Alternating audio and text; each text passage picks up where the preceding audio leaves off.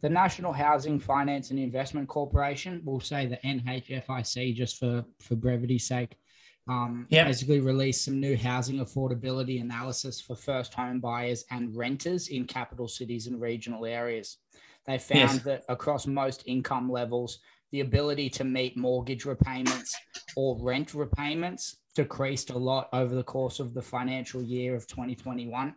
Um, obviously, the affordability metric was sort of dependent a lot on location. So, depending on where you were in the country, it may have become harder or heaps harder for you to make your rent or mortgage repayments, or it became easier and cheaper to rent.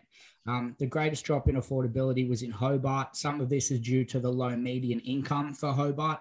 Um, the, Yeah. the, the average amount of money people make in Hobart's not the same average as maybe Sydney or Melbourne. So I just wondered your thoughts on that one before we moved on. Yeah, look, I'm, sometimes I wonder about these reports because it's like they should be headed no shit Sherlock. Like prices have gone up.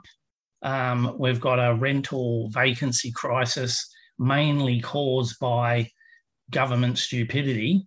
Um, so it, it it sort of stands to reason that when when prices go up because we have a huge shortfall, you know, we're not building enough property um, and the property we're building is in the wrong spot and it takes too long to get things built and approved and that sort of thing.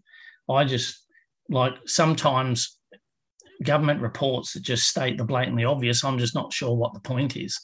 Um, I haven't actually read the report, so there might be great solutions in there, but know the solution is, um, as a lot of the guests who are industry experts on your show have said ad nauseum, is know there was steps taken a couple of years ago to make it harder for investors to get loans. So investors went elsewhere.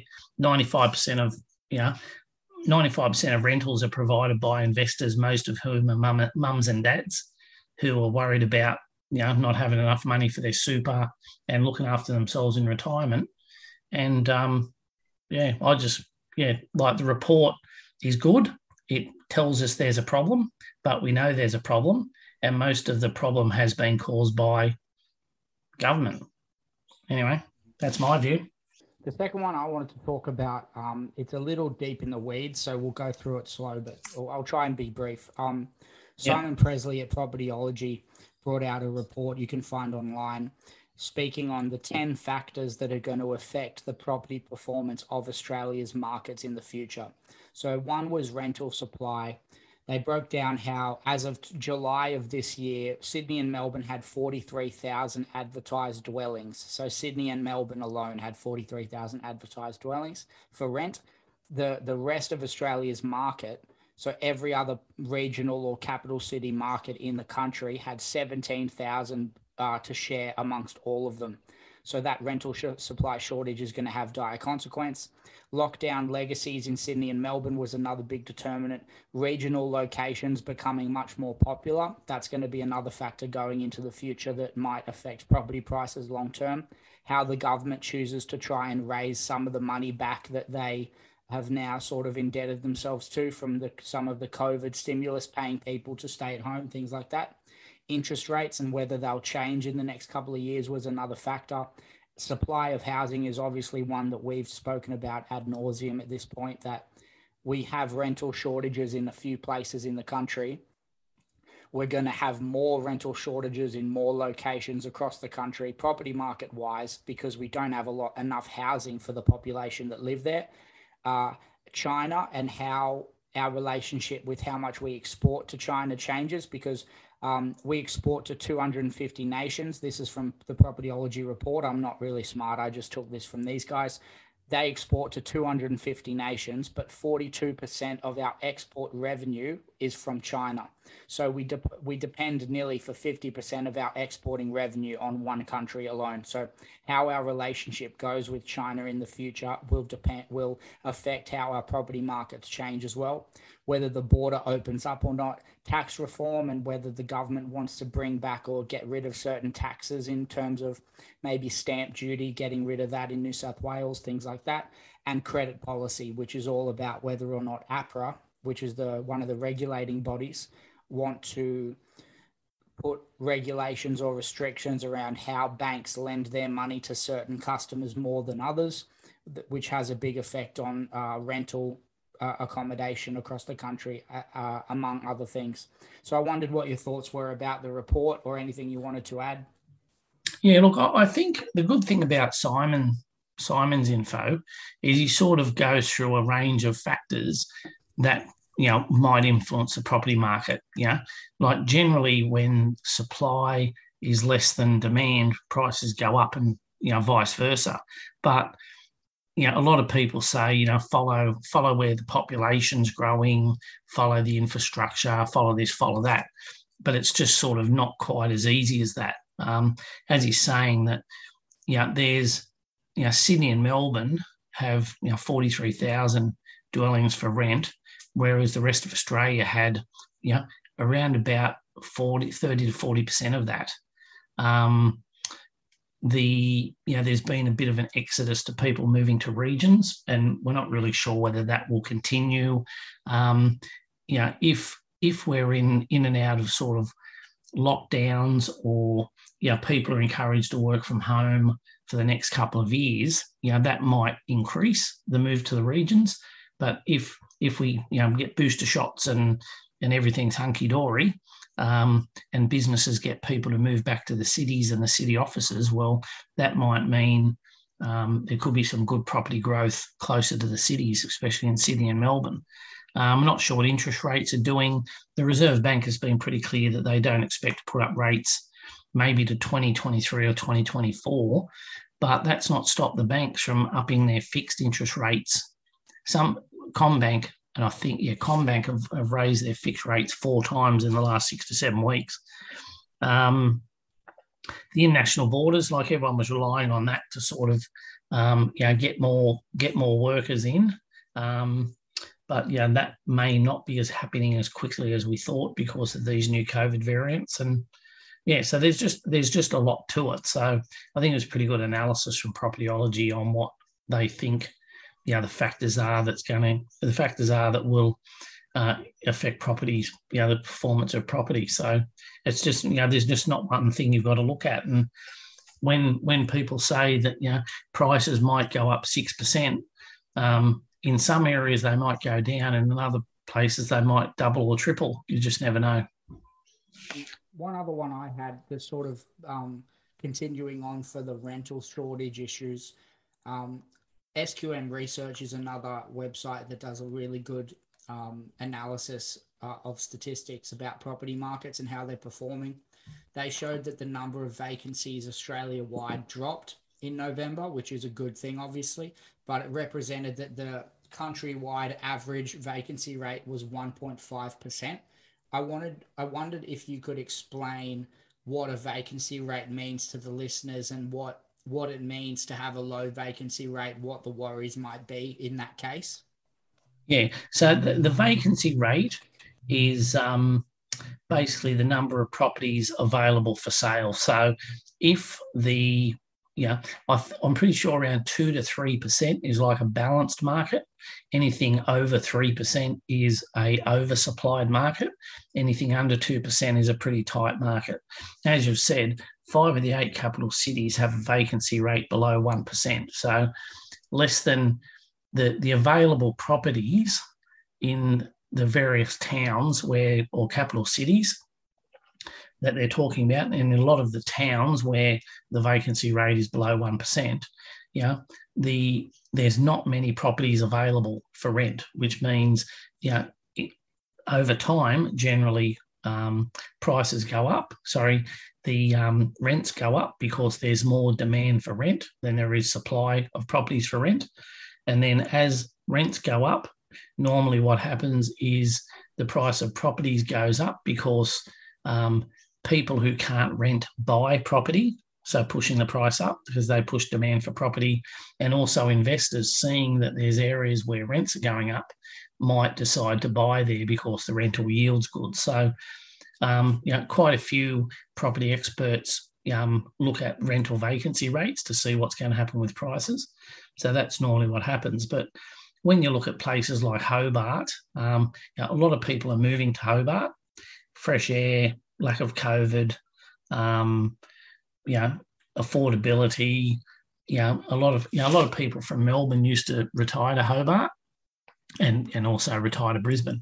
So you know, you've probably had people who are who are um, you know, maybe able to work from home, can actually live in Hobart for a third of the cost, and um, commute to Melbourne once a month or or whatever. So, um, yeah, and probably since about 2014, Hobart has been quite a strong market for um, investors. So, last one I had was that NAB, which is one of the big four banks, pull out their market sentiment survey they do every quarter.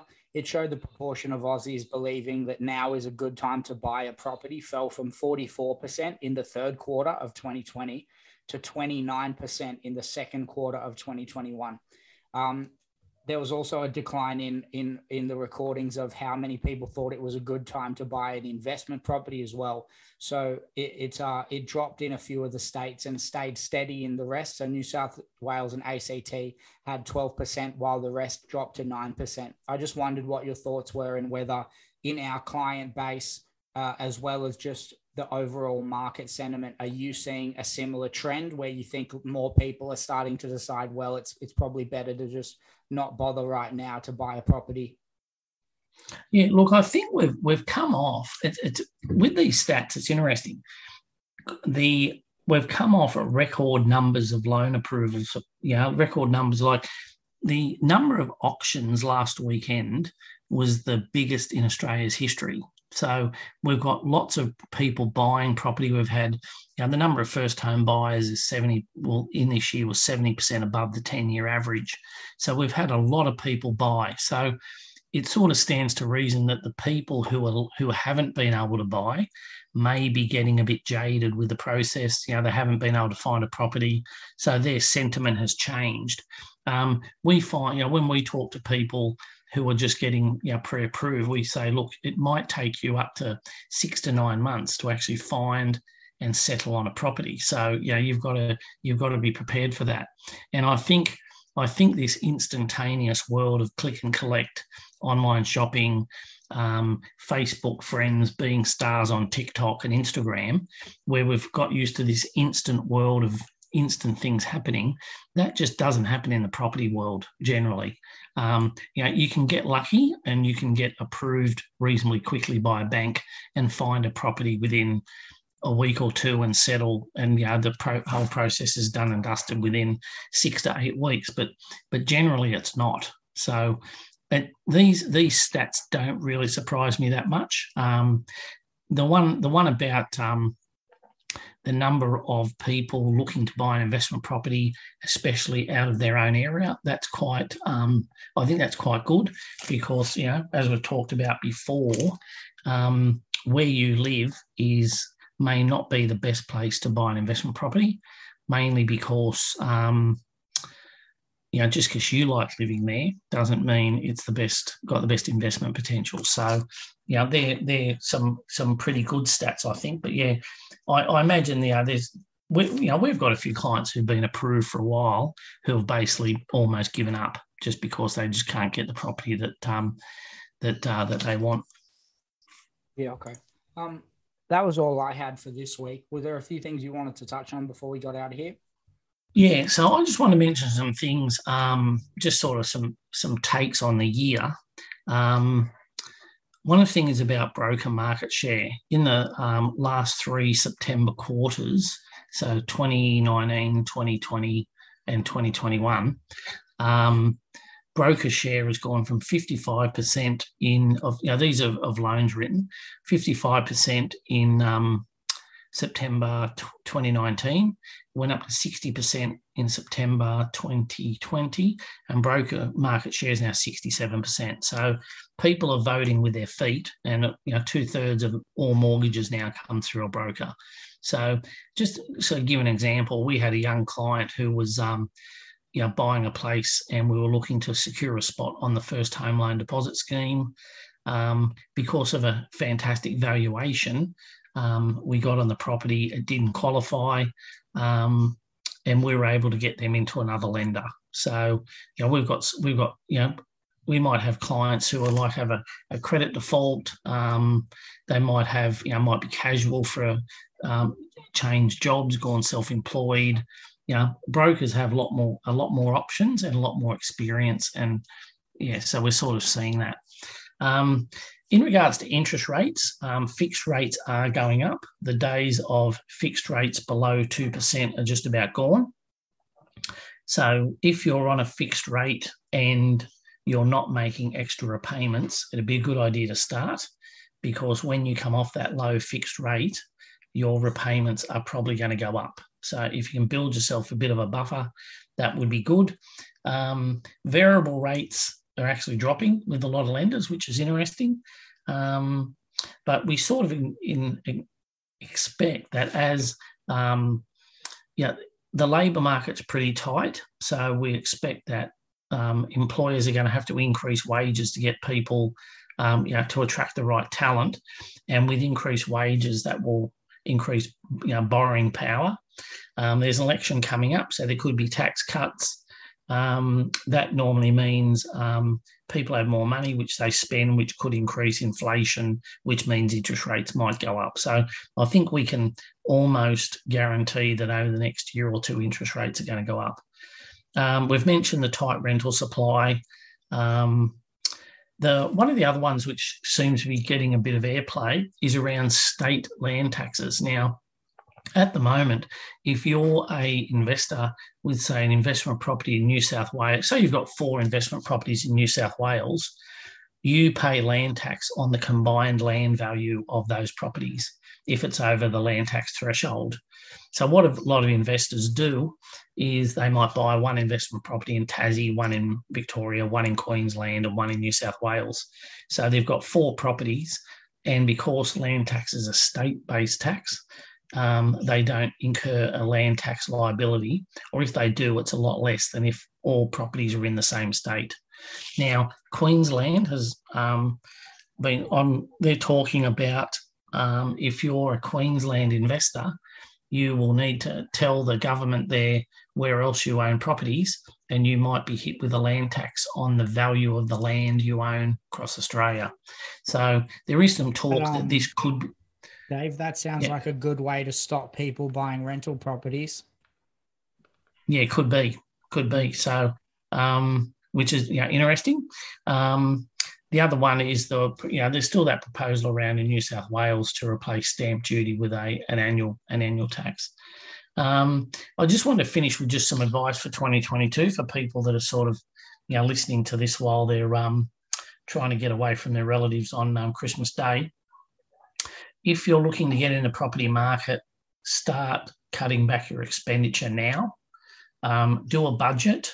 Um, go through, get your last couple of months of bank and credit card and afterpay and zip pay statements, and just you know look at where you spend your money. Are you saving money? If you're not saving money, you need to start saving money, and the best way to do that is 15% of your wage every month or sorry every pay needs to go into a savings account before it hits your normal transaction account. So start now.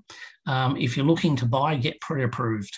Make sure you get pre-approved and that it is a proper pre-approval not just a computer generated one. You can't rely on them. Um, of course, listen to the Finance and Property Survival Guide for um, you know great investment, I not investment ideas, but just yeah discussions with people who've done this sort of stuff before. Um, if you can't buy the property, if you can't buy a property where you want to live, buy somewhere else as an investment. So become a rent investor. So if you're living in Bondi, you might want to buy in um, Bunbury in WA. You know, if you're living in I don't know Toorak, you might want to invest in Launceston. Um, not saying you should invest in those areas, but if you can't afford to buy where you want to live, um, buy an investment property. Um, get expert help. Um, don't try and do it yourself. There's too many. Um, you know, you're coming up against real estate agents who've got lots of experience in selling property to people, and their role is to get you to pay as much as possible. So get expert help. Um, check your credit report. You can get it for free off um, Equifax. So Equifax free credit report, just check it on Google and you can um, get your free credit report and just check it to make sure your name's correct, um, that there's no credit defaults and that there's no credit on there that you don't know about. Um, you know, we've had clients who've had credit applied for by someone else in their name. Uh, we had a, um, a, guy who's in his second marriage and he still had a credit card with his ex-wife. Lucky they they got on and there was no debt on it, but um, just check for that. Um, and I think that's about it. Oh, probably the probably the last one is with lenders, and we mentioned about the number of people going to brokers. A lot more people are using non-big four banks.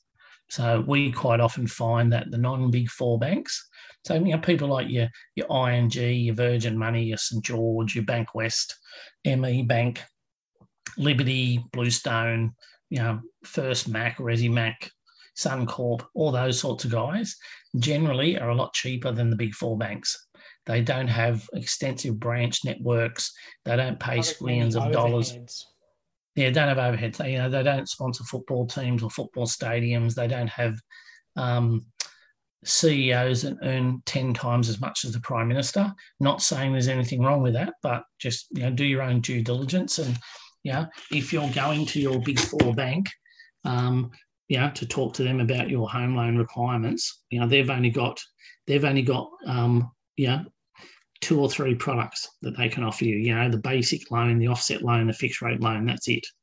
Whereas a broker can give you those options from and you know 30 to 40 different providers. So and you know help you through the process. So um, yeah, that's a bit of an ad for brokers, but anyway, that's why we're here. Well, um, if people wanted to get in touch with us, we've got a Facebook page, Money Saver Home Loans. You can look us up online too if you just look up moneysaverhomeloans.com.au. That's another place you can find more, find out more about us. Um, otherwise, enjoy your Christmas. Have a good. Uh, you'll probably hear from us before the new year, so I won't say have a happy new year because it'll be too early. But yeah, have a good Christmas. Anything else to add, David? Well, no, yeah, just if you need help sing out, um, contact via the Facebook page, Money Saver Home Loans, or um, or yeah, our contact details on the website. We're going to have a little bit of a break till about the third of January, just to sort of recharge. And you know, the the this week, you know, we're this is the twenty second of December, Wednesday. This week is the busiest week in lending because lots of people wanting to sell properties before Christmas. So, um, if you were looking to offer on a property, um, you know, you you be pretty hard to get approved before early January. So, but if you need help, give us a shout. Easy. All right, we'll finish up with that one. Give me one sec, David.